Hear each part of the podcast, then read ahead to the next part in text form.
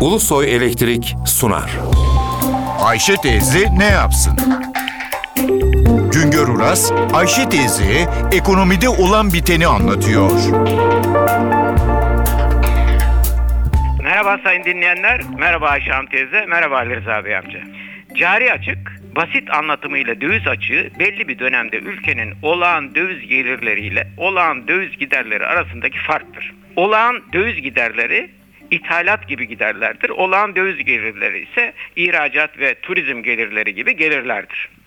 Döviz açığımız 2010 yılında 45 milyar dolarken 2011 yılında 75 milyar dolar olunca tehlikeyi önlemek için büyümede frene basıldı. 2012 yılında açık 48 milyar dolara geriledi. 2013 yılında 65 milyar dolar oldu. Bu yıl sonu açığın 43-44 milyar dolara inmesi bekleniyor. Cari açığın büyümesinin ana nedeni ithalat artışıydı. İthalat artışını sınırlamak için ekonomi yönetimi talebi frenleyecek tedbirler aldı. Bu arada ihracat da arttı. Sonuç olarak cari açık, döviz açığı küçüldü. Büyümeden fedakarlık sonucu 2014 açığı 2010 yılındaki açık kadar olacak. Cari açın yani döviz açığının ülke için büyük olup olmadığı milli gelire oranlanarak belirleniyor.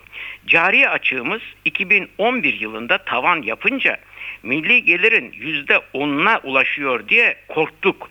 2014 yılının tamamında cari açık milli gelirimizin %5,5 oranına gerileyecek. 2014 yılının ilk 11 aylık döneminde döviz açığı 38 milyar dolar oldu. 2013 yılında aynı dönemde açık 56 milyar dolardı. Görülüyor ki açık küçüldü. Açık küçüldü ama ne kadar küçülürse küçülsün açığın finansmanı gerekiyor, kapatılması gerekiyor. Açık ülkeye doğrudan yabancı sermaye girişiyle, hisse senedi ve bono satın almak için gelen dövizlerle ve de kredi kullanılarak kapatılıyor. 2014 yılının ilk 11 ayında ülkeye sermaye hareketiyle net 44 milyar dolar döviz girişi oldu. Böylece hem açık kapatıldı hem de rezerve 5 milyar dolar döviz eklendi. Özetle cari açık küçülüyor. Açığın kapatılmasında sorun yaşanmıyor.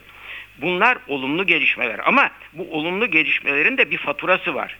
Büyümeden fedakarlık ediyoruz. Cari açığı sıcak döviz ile ve de borçlanarak kapatıyoruz. Bu borcu da reel sektör üstleniyor. Bir başka söyleşide birlikte olmak ümidiyle şen ve esen kalın sayın dinleyenler. Güngör Uras'a sormak istediklerinizi ntvradio.ntv.com.tr adresine yazabilirsiniz.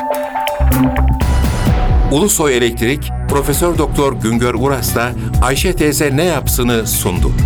Ulusoy Elektrik. Tüm enerjimiz enerjiniz için.